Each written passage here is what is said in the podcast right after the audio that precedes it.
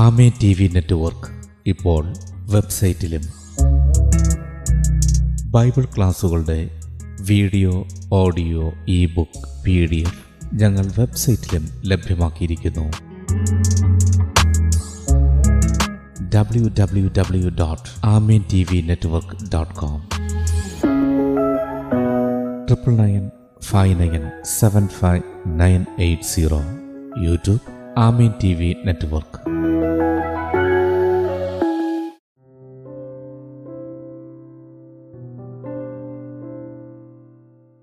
Kummalloor Maranatha Gospel Mission ഒരുക്കുന്ന നാനൂറ്റി പന്ത്രണ്ടാമത്തെ ബൈബിൾ സ്റ്റഡിയിലേക്ക് ഏവർക്കും സ്വാഗതം.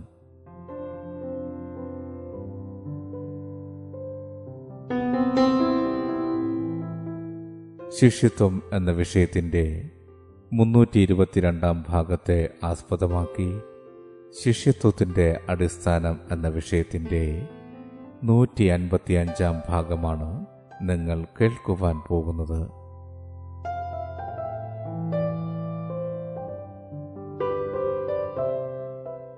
ക്ലാസുകൾ എടുക്കുന്നത് brother Sunil Kumar C G.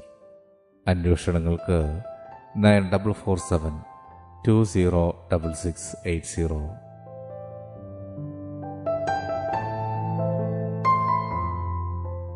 ഈ ക്ലാസുകളുടെ video audio e book P D F എന്നിവ വെബ്സൈറ്റിലും യൂട്യൂബിലും ലഭ്യമാണ്. W W W dot Amen T V network dot com. Contact triple nine five nine seven five nine eight zero. സൃഷ്ടാവായ ദൈവത്തിന്റെ അതിധന്യമായി നാം വാഴ്ത്തപ്പെടുമാറാകട്ടെ. ശിഷ്യത്വത്തിന്റെ അടിസ്ഥാനം എന്ന വിഷയത്തുള്ള ബന്ധത്തിൽ ശിഷ്യനും ദൈവരാജ്യവും. അതിൽ ഗുരു യേശുക്രിസ്തു മാത്രം എന്ന വിഷയമാണ് ഇവിടെ നമ്മൾ വിചിന്തനം ചെയ്യുവാൻ കർത്താവിൽ ആഗ്രഹിക്കുന്നത്.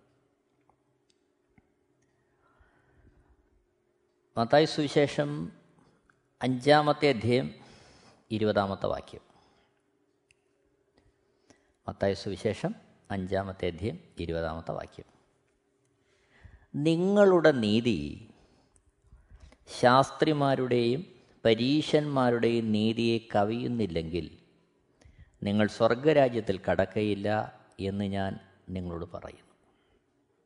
യേശുക്രിസ്തു ശിഷ്യന്മാരോടായിട്ട് പറയുകയാണ്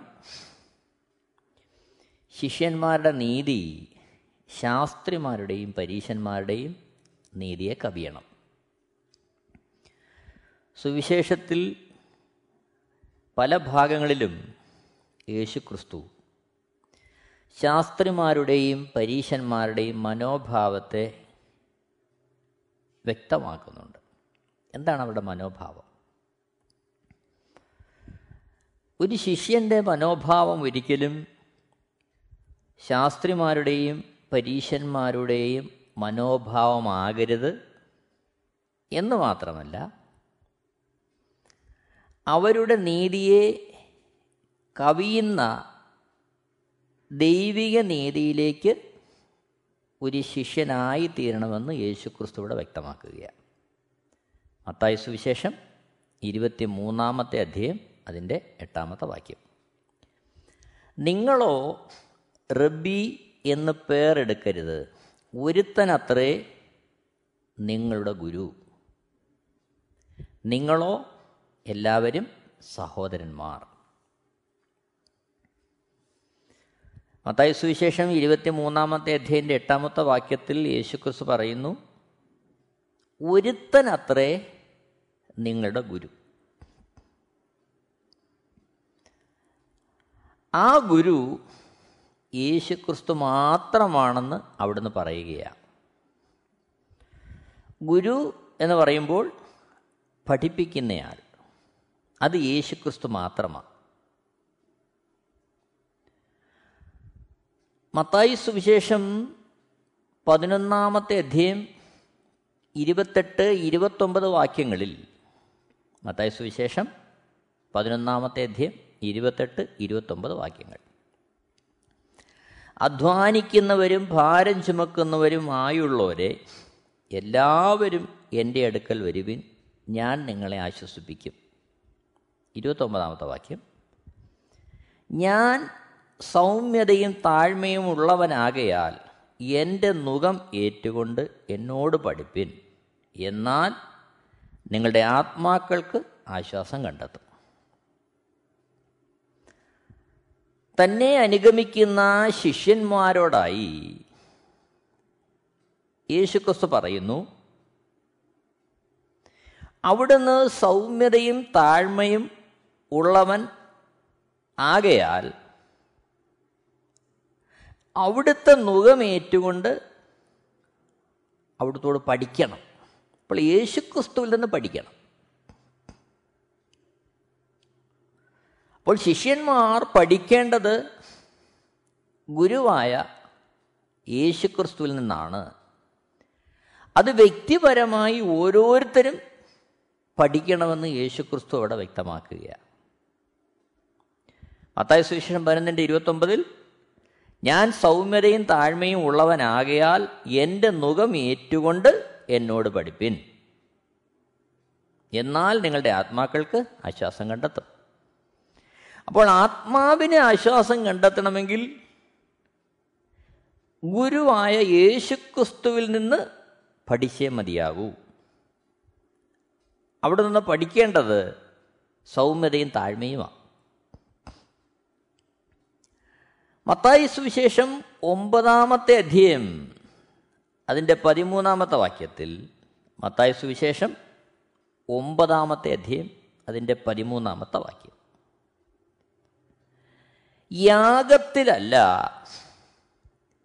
കരുണയിലത്രേ ഞാൻ പ്രസാദിക്കുന്നു എന്നുള്ളത് എന്ത് എന്ന് പോയി പഠിപ്പിൻ.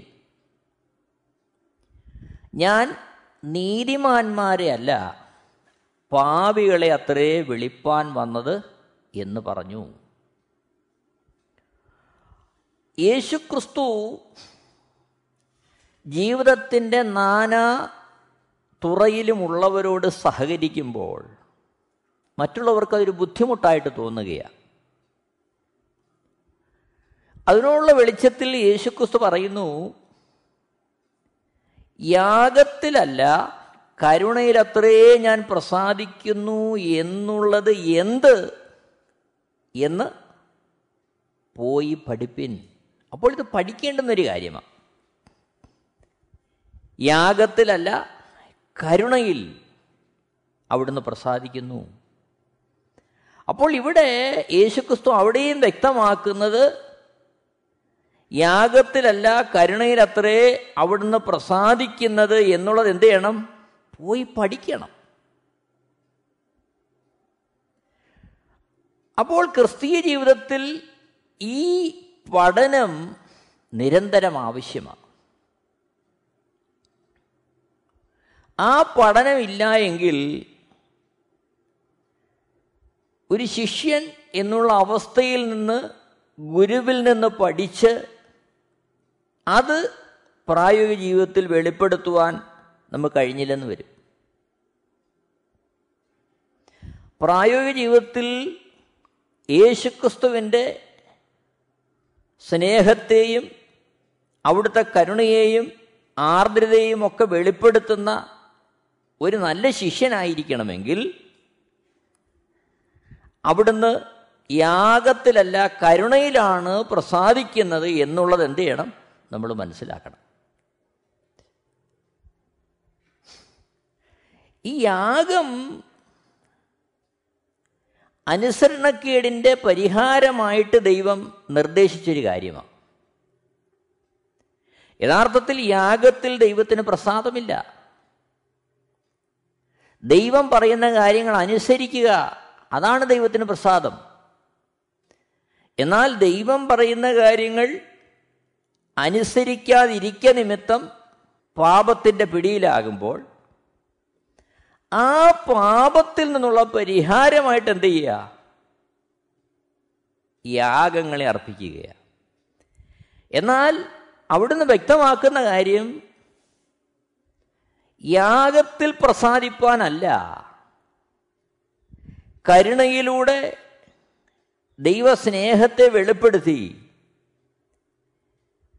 ദൈവിക പ്രമാണങ്ങളെ അനുസരിക്കുന്ന തരത്തിൽ വളരുക. അതാണ് അവിടെ അർത്ഥമാക്കുന്നത്. അങ്ങനെ കരുണയിൽ പ്രസാദിക്കുന്ന ആ ദൈവത്തെ സേവിക്കുവാൻ കരുണയുള്ളവരായി മാറുക. നാമും കരുണയിൽ വളരുന്നവരായി മാറുക. അതാണ് അവിടെ യേശു ക്രിസ്തു നമ്മെക്കുറിച്ച് ഉദ്ദേശിക്കുന്നത്. യേശുക്രിസ്തുവിന്റെ മനസ്സ് അത്തരത്തിലൊരു മനസ്സായിരുന്നു. അത് നമുക്ക് സുവിശേഷത്തിൽ ആകമാനം കാണാൻ കഴിയുന്നുണ്ട്. മത്തായി സുവിശേഷം ഒമ്പതാമത്തെ അധ്യയം പത്ത് മുതൽ പതിമൂന്ന് വരെയുള്ള വാക്യങ്ങൾ വായിക്കുമ്പോൾ മത്തായി സുവിശേഷം ഒമ്പതാമത്തെ അധ്യയം പത്ത് മുതൽ പതിമൂന്നുള്ള വാക്യങ്ങൾ.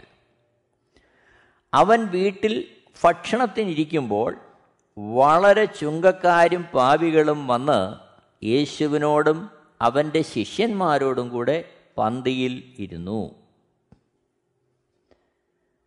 പരീശന്മാർ അത് കണ്ട് അവന്റെ ശിഷ്യന്മാരോട് നിങ്ങളുടെ ഗുരു ചുങ്കക്കാരോടും പാപികളോടും കൂടെ ഭക്ഷിക്കുന്നത് എന്ത്? എന്ന് ചോദിച്ചു. യേശു അത് കേട്ടാറേ ദീനക്കാർക്കല്ലാതെ സൗഖ്യമുള്ളവർക്ക് വൈദ്യനെ കൊണ്ട് ആവശ്യമില്ല. പതിമൂന്നാമത്തെ വാക്യം.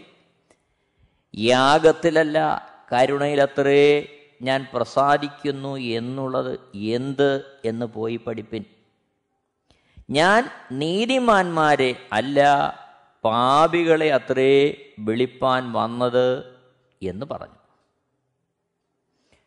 ഇവിടെ യേശുക്രിസ്തുവിന്റെ ആ വീക്ഷണം വ്യക്തമായിട്ട് അവിടെ വെളിപ്പെടുത്തിയിരിക്കുകയാണ്. ചുങ്കക്കാരും പാപികളും യേശുവിനോടും അവിടുത്തെ ശിഷ്യന്മാരോട് ഒപ്പം പന്തിയിലിരിക്കുമ്പോൾ പരീശന്മാരെന്ത് ചെയ്യുകയാ? അതിൽ നീരസം പ്രകടിപ്പിക്കുകയാണ് അവിടെ യേശുക്രിസ്തു പറയുന്നു ദീനക്കാർക്കല്ലാതെ സൗഖ്യമുള്ളവർക്ക് വൈദ്യനെ കൊണ്ട് ആവശ്യമില്ല. അവിടുന്ന് നീതിമാന്മാരെ അല്ല പാപികളെ അത്രേ വിളിപ്പാൻ വന്നത് എന്ന് പറഞ്ഞു. അപ്പോൾ ഇതാണ് യേശുക്രിസ്തുവിന്റെ മനസ്സ്. ഇതാണ് ഗുരുവിന്റെ മനസ്സ്. ആ ഗുരുമുഖത്ത് നിന്നാണ് ശിഷ്യരായ നാം എല്ലാം പഠിക്കേണ്ടുന്നത്. ലൂക്കോസ് എഴുതിയ സുവിശേഷം പതിനഞ്ചാമത്തെ അധ്യയം. അതിന്റെ ഒന്നു മുതലുള്ള വാക്യങ്ങളിൽ യേശുക്രിസ്തുവിന്റെ ഹൃദയം നമ്മൾ കാണുകയാണ്. ഒരു നല്ല ഇടയൻ എങ്ങനെയാണ് തന്റെ ആടിനെ പരിപാലിക്കുന്നതെന്നും ആടിനെക്കുറിച്ചുള്ള ഭാരം എന്താണെന്നും അവിടെ വ്യക്തമാക്കുകയാണ്. ഗുരുവിന്റെ മനസ്സ് നമുക്ക് തുറന്നു കാണിക്കുന്ന ഒരു ഭാഗമാണ് ലൂക്കോസ് എഴുത സുവിശേഷം പതിനഞ്ചാമത്തെ അധ്യയം ഒന്ന് മുതലുള്ള വാക്യങ്ങൾ. അവിടെ നൂറാടുകളുള്ള ഒരു ഇടയനെ കുറിച്ച് പറയുകയാണ്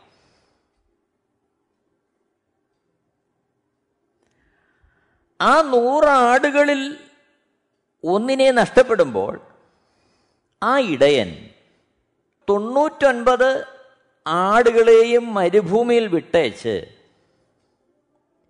കാണാതെ പോയ ഒന്നിനെ കണ്ടെത്തും വരെ അന്വേഷിച്ച് നടക്കുകയാണ്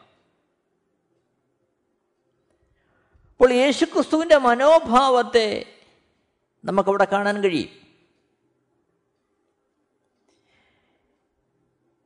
ഏഴാമത്തെ വാക്യത്തിൽ ലൂക്കോസ് എഴുത സുവിശേഷം പതിനഞ്ചാമത്തെ അധ്യയം അതിന്റെ ഏഴാമത്തെ വാക്യം.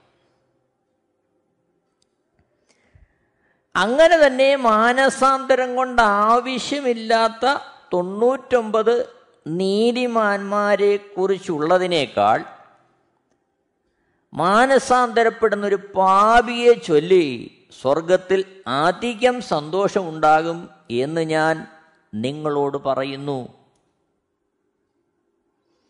അപ്പോൾ യേശുക്രിസ്തുവിന്റെ മനോഭാവം ഇവിടെ കാണുകയാണ്.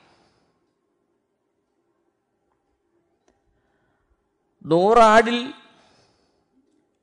ഒരെണ്ണം മരുഭൂമിയിൽ എവിടോ നഷ്ടപ്പെടുമ്പോൾ ആ കാണാതെ പോയ ആടിനെ തിരഞ്ഞ് കണ്ടുപിടിക്കുന്ന ആ ഇടയന്റെ ഹൃദയം. അതാണ് നാം ഇവിടെ കാണുന്നത്. അപ്പോൾ യേശുക്രിസ്തുവിന്റെ മനോഭാവം യേശുക്രിസ്തുവിന്റെ ഹൃദയം എപ്പോഴും അത്തരത്തിലുള്ളതാണ്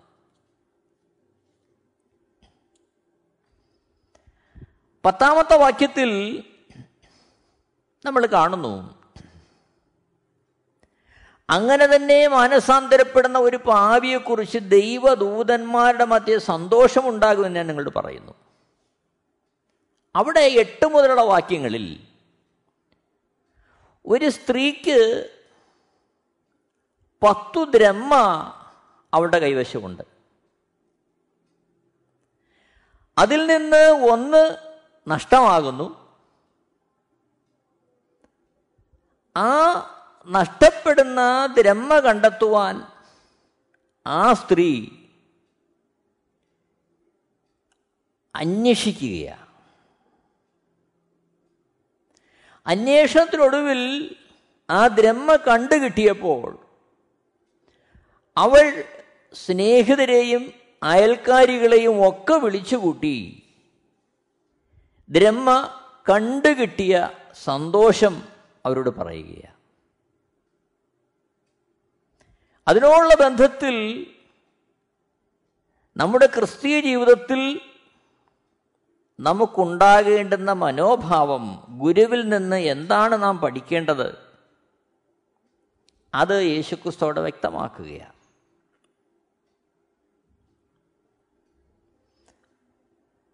ഇവിടെ പത്ത് തിരമ്മയിൽ നിന്നൊന്ന് നഷ്ടപ്പെടുന്നു. അത് കണ്ടുകിട്ടുവരെയും അന്വേഷിക്കുന്ന ഒരു സ്ത്രീ.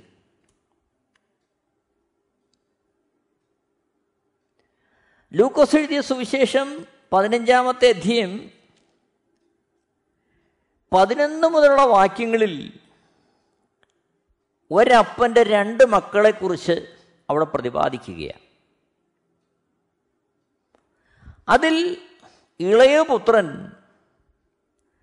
അവന്റെ അവകാശം എല്ലാം അപ്പന്റെ പക്കൽ നിന്ന് സ്വന്തമാക്കി അവൻ വീട് വിട്ടിറങ്ങുകയാണ് വീട് വിട്ടിറങ്ങിയ ആ ഇളയ പുത്രൻ നേരിടേണ്ടി വരുന്ന പ്രതികൂലങ്ങളെ പ്രശ്നങ്ങളെ എല്ലാം അവിടെ വരച്ച് കാണിക്കുകയാണ് എന്നാൽ പ്രതികൂലത്തിന്റെ മൂർധന്യാവസ്ഥയിൽ തനിക്കൊന്നും കഴിക്കാനില്ലാതെ തന്റെ നിലനിൽപ്പ് വളരെ ബുദ്ധിമുട്ടാകുമ്പോൾ അപ്പന്റെ അടുത്തേക്ക് മടങ്ങി വരുന്ന ആ ഇളയ പുത്രനെ നമ്മളവിടെ കാണുകയാണ്. ആ മകൻ തിരികെ എത്തുമ്പോൾ ലൂക്കോസ് എഴുതിയ സുവിശേഷം പതിനഞ്ചാമത്തെ ഇരുപത്തിനാലാമത്തെ വാക്യത്തിൽ അപ്പൻ ഇങ്ങനെ പറയുന്നു. നാം തിന്ന് ആനന്ദിക്ക. ആ ഇളയ മകൻ തിരിച്ചെത്തുമ്പോൾ അപ്പൻ പറയുകയാ ഈ എന്റെ മകൻ മരിച്ചവനായിരുന്നു വീണ്ടും ജീവിച്ചു കാണാതെ പോയിരുന്നു കണ്ടുകിട്ടിയിരിക്കുന്നു. എന്ന് പറഞ്ഞ് അങ്ങനെ അവർ ആനന്ദിച്ചു തുടങ്ങി. ലൂക്കോസ് എഴുതിയ സുവിശേഷം പതിനഞ്ചാമത്തെ അധ്യയം ഒന്ന് മുതലുള്ള വാക്യങ്ങളിൽ ഗുരുവിന്റെ വ്യത്യസ്തമായ മനസ്സവിടെ വരച്ചു കാട്ടിയിരിക്കുകയാണ് ഒന്ന് കാണാതെ പോയ ഒരാടിനെ തിരക്കി. ബാക്കി എല്ലാ ആടുകളെയും ഒരിടത്ത് നിർത്തിയിട്ട് അന്വേഷിച്ചു പോകുന്ന ആ സ്നേഹവാനായ ഇടയൻ. എട്ട് മുതലുള്ള വാക്യങ്ങളിൽ നമ്മൾ കാണുന്നത് തനിക്ക് സ്വന്തമായിരുന്ന ദ്രഹ്മയിൽ ഒരെണ്ണം നഷ്ടപ്പെട്ടു പോയ ഒരു സ്ത്രീ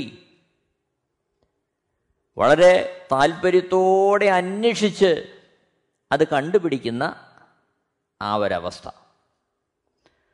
മൂന്നാമതായിട്ട് നമ്മൾ കാണുന്നത് അപ്പനോടൊപ്പം ഉണ്ടായിരുന്ന രണ്ട് പുത്രന്മാരിൽ തന്റെ അവകാശം സ്വന്തമാക്കി അപ്പനെ വിട്ടുപോകുന്ന ഇളയപുത്രൻ. ഇളയ എന്നാൽ ജീവിതത്തിന്റെ പ്രതികൂലം പ്രതിബന്ധം ഒക്കെ അവനെ തളർത്തിയപ്പോൾ അവൻ അപ്പന്റെ ഭവനത്തിലേക്ക് വരികയാ അപ്പനെ തേടി.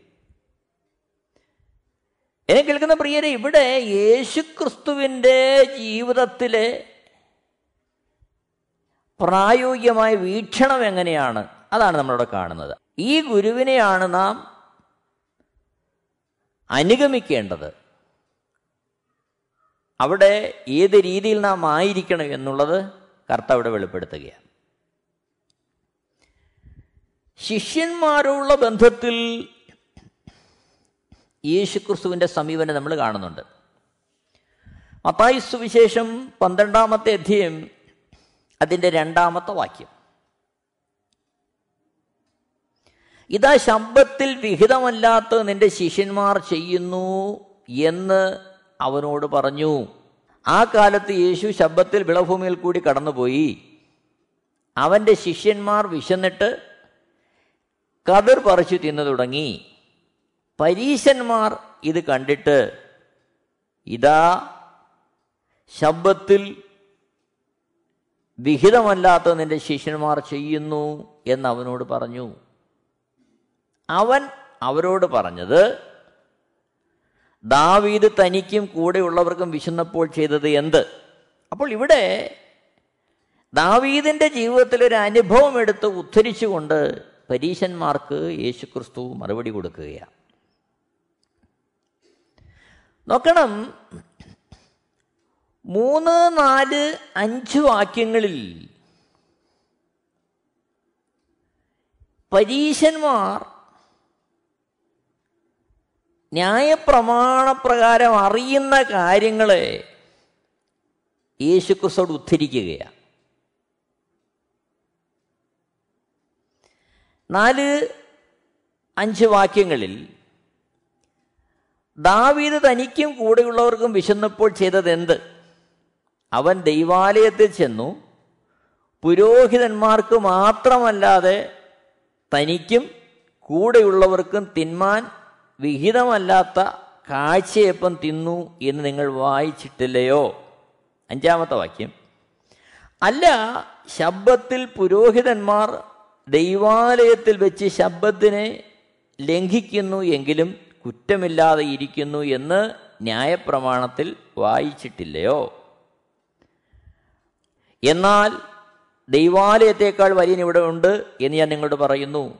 യാഗത്തിലല്ല കരുണയിലത്രേ ഞാൻ പ്രസാദിക്കുന്നു എന്നുള്ളത് എന്ത് എന്ന് നിങ്ങൾ അറിഞ്ഞിരുന്നു എങ്കിൽ കുറ്റമില്ലാത്തവരെ കുറ്റം വിധിക്കയില്ലായിരുന്നു.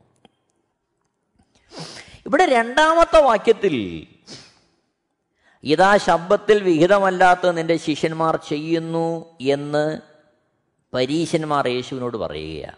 ഇത് അറിവാണ്. ന്യായപ്രമാണ പ്രകാരമുള്ള അറിവാണ്. എന്നാൽ മൂന്ന് നാല് അഞ്ച് വാക്യങ്ങളിൽ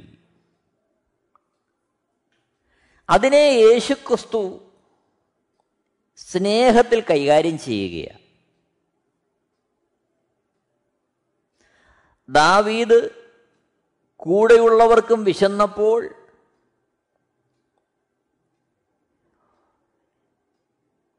മറ്റുള്ളവർക്ക് തിന്മാൻ വിഹിതമല്ലാത്ത കാഴ്ചയപ്പം തിന്നു. അതെടുത്തുകൊണ്ട് യേശുക്രിസ്തു ആറാമത്തെ വാക്യത്തിൽ ഇങ്ങനെ പറയുന്നു. ദൈവാലയത്തേക്കാൾ വലിയൻ ഇവിടെ ഉണ്ട്. ഏഴാമത്തെ വാക്യത്തിൽ യാഗത്തിലല്ല കരുണയിലെത്രയേ ഞാൻ പ്രസാദിക്കുന്നത് എന്നുള്ളത് എന്ത് ചെയ്യണം? നിങ്ങൾ പഠിക്കണം. അപ്പോൾ ഇവിടെ യേശുക്രിസ്തുവിന്റെ പ്രായോഗിക ജീവിതത്തിൽ വചനം കേവലം അക്ഷരമായി അതിന്റെ പദാനുപദമുള്ള ആശയം എടുക്കുന്നതിന് പകരം പരിശുദ്ധാത്മാവിന്റെ സ്നേഹത്തിൽ ഈ കാര്യങ്ങളെ കാണുകയാണ് ശിഷ്യന്മാരുള്ള ബന്ധത്തിൽ നമ്മൾ കാണുന്നു യൂതയോടുള്ള യേശുക്രിസ്തുവിന്റെ സമീപനം. ആ യൂതയെക്കുറിച്ച് യേശു ക്രിസ്തു പറയുന്നു. യോഹന്നാൻ പതിനേഴിന്റെ പന്ത്രണ്ട്. അവരോടുകൂടെ ഇരുന്നപ്പോൾ ഞാൻ അവരെ നീ എനിക്ക് തന്നിരിക്കുന്ന നിന്റെ നാമത്തിൽ കാത്തുകൊണ്ടിരുന്നു. ഞാൻ അവരെ സൂക്ഷിച്ചു. തിരുവഴുത്തിന് നിവൃത്തി വരേണ്ടതിന് ആ നാശയോഗ്യനെ അല്ലാതെ അവരിൽ ആരും നശിച്ചു പോയിട്ടില്ല. യൂതയെക്കുറിച്ച് പറയുകയാണ് യേശുക്രിസ്തു പ്രാർത്ഥനയിൽ. യോഹന്നാൻ പന്ത്രണ്ടിന് നാലിൽ എന്നാൽ അവന്റെ ശിഷ്യന്മാരിൽ ഒരുത്തനെ അവനെ കാണിച്ചു കൊടുക്കാനുള്ള യൂത ഇസ്കുര്യോത്താവ്. അവന്റെ സ്വഭാവം എന്താ? ആറാമത്തെ വാക്യം അവൻ കള്ളനാകൊണ്ടും പണസഞ്ചി തന്റെ പക്കൽ ആകയാൽ അതിൽ ഇട്ടത് എടുത്തു വന്നതുകൊണ്ടും അത്രേ പറഞ്ഞത്. അപ്പോൾ ഈ യൂത കള്ളനാണെന്നുള്ള യേശുവിന് അറിയാം എന്നിട്ടും ആ യേശു യൂതയെ കൂടെ കൊണ്ട് നടക്കുക എന്നാൽ തന്നെ ഉറ്റുകൊടുക്കുന്ന ആ യൂതയ്ക്കും രക്ഷപ്പെടുവാനുള്ള വഴി ചേവകരാൽ പിടിക്കപ്പെടുമ്പോൾ യേശുക്രിസ്തു ഒരുക്കുന്നുണ്ട്. യോഹന്നാന്റെ സുവിശേഷം പതിനെട്ടാമത്തെ അധ്യയം ഒന്ന് മുതൽ ഒമ്പത് വരെയുള്ള വാക്യങ്ങൾ വായിക്കുമ്പോൾ യോഹന്നാൻ പതിനെട്ടാമത്തെ അധ്യയം ഒന്ന് മുതൽ ഒമ്പത് വരെ. എട്ട് ഒമ്പത് വാക്യങ്ങളിൽ ചേവകരോട് പറയുന്നുണ്ട് നിങ്ങൾ എന്നെയാണ് തിരയുന്നതെങ്കിൽ ഇവർ പോയിക്കൊള്ളട്ടെ. കാരണം യേശുക്രിസ്തു ആണെന്ന് ചേവകരോട് ഏറ്റു പറയുമ്പോൾ തന്നെ തന്നെ പിടിക്കാൻ വരുന്നവർ നിലത്ത് വീഴുകയാണ് എന്നാൽ അതിന്റെ മധ്യത്ത് ആരാലും കാണിച്ചു കൊടുക്കാതെ തന്നെ യേശുക്രിസ്തു സ്വയം തന്നെ തന്നെ വെളിപ്പെടുത്തുന്നു. അവിടെ യൂതയ്ക്കും രക്ഷപ്പെടാനുള്ള വഴി യേശുക്രിസ്തു ഒരുക്കുകയാണ് എന്തിനാണ്? യോഹന്നാൻ പതിനെട്ടിന്റെ ഒമ്പതിൽ നീ എനിക്ക് തന്നവരിൽ ആരും നഷ്ടമായി പോയിട്ടില്ല എന്നവൻ പറഞ്ഞ വാക്കിന് ഇതിനാൽ നിവർത്തി വന്നു. അപ്പോൾ യേശുക്രിസ്തുവിന്റെ ആ സ്നേഹം ആ കരുണ അതാണ് നാം പഠിക്കേണ്ടത്. നാം കേവലം തിരുവഴുത്തുകളെ വായിച്ച് അക്ഷരികമായിട്ട് അതിനെ വ്യാഖ്യാനിക്കുന്നതിനപ്പുറമായിട്ട് പരിശുദ്ധാത്മാവിന്റെ സ്നേഹത്തിൽ കർത്താവ് എങ്ങനെ അതിനെ കാണുന്നുവോ അതേ അളവിൽ കാണുവാൻ ദൈവത്തിന്റെ ആത്മാവ് നമ്മളെക്കുറിച്ച് ആഗ്രഹിക്കുക. അവിടെയാണ് ഗുരുവിനെ നാം പഠിക്കേണ്ടുന്ന അവസ്ഥ. അവിടെയാണ് യേശുക്രിസ്തു മാത്രം നമുക്ക് ഗുരുവായിരിക്കുന്നത്. എന്നെ കേൾക്കുന്ന പ്രിയരെ നമുക്ക് നമ്മളെ തന്നെ കർത്താവിന്റെ പാതപീഠത്തിൽ സമർപ്പിക്കാം. നിത്യതയ്ക്ക് നമുക്ക് ഒരുങ്ങാം. എല്ലാവരെയും ദൈവം ധാരാളമായിട്ട് അനുഗ്രഹിക്കട്ടെ. ദൈവത്തിന്റെ ശ്രേഷ്ഠമായ നാമം മഹത്വപ്പെടുമാറാകട്ടെ. Amen Amen T V network Christian internet channel സുവിശേഷീകരണത്തിന്റെ വ്യത്യസ്ത മുഖം തേടിയുള്ള യാത്ര YouTube and Facebook Amen T V network Trivandrum Kerala. ഞങ്ങളുടെ വിലാസം Maranatha Gospel Ministries Marankuzhi Kummalloor P O Kollam. ആറ് ഒൻപത് ഒന്ന് അഞ്ച് ഏഴ് മൂന്ന്. അന്വേഷണങ്ങൾക്ക് nine double four seven two zero double six eight zero.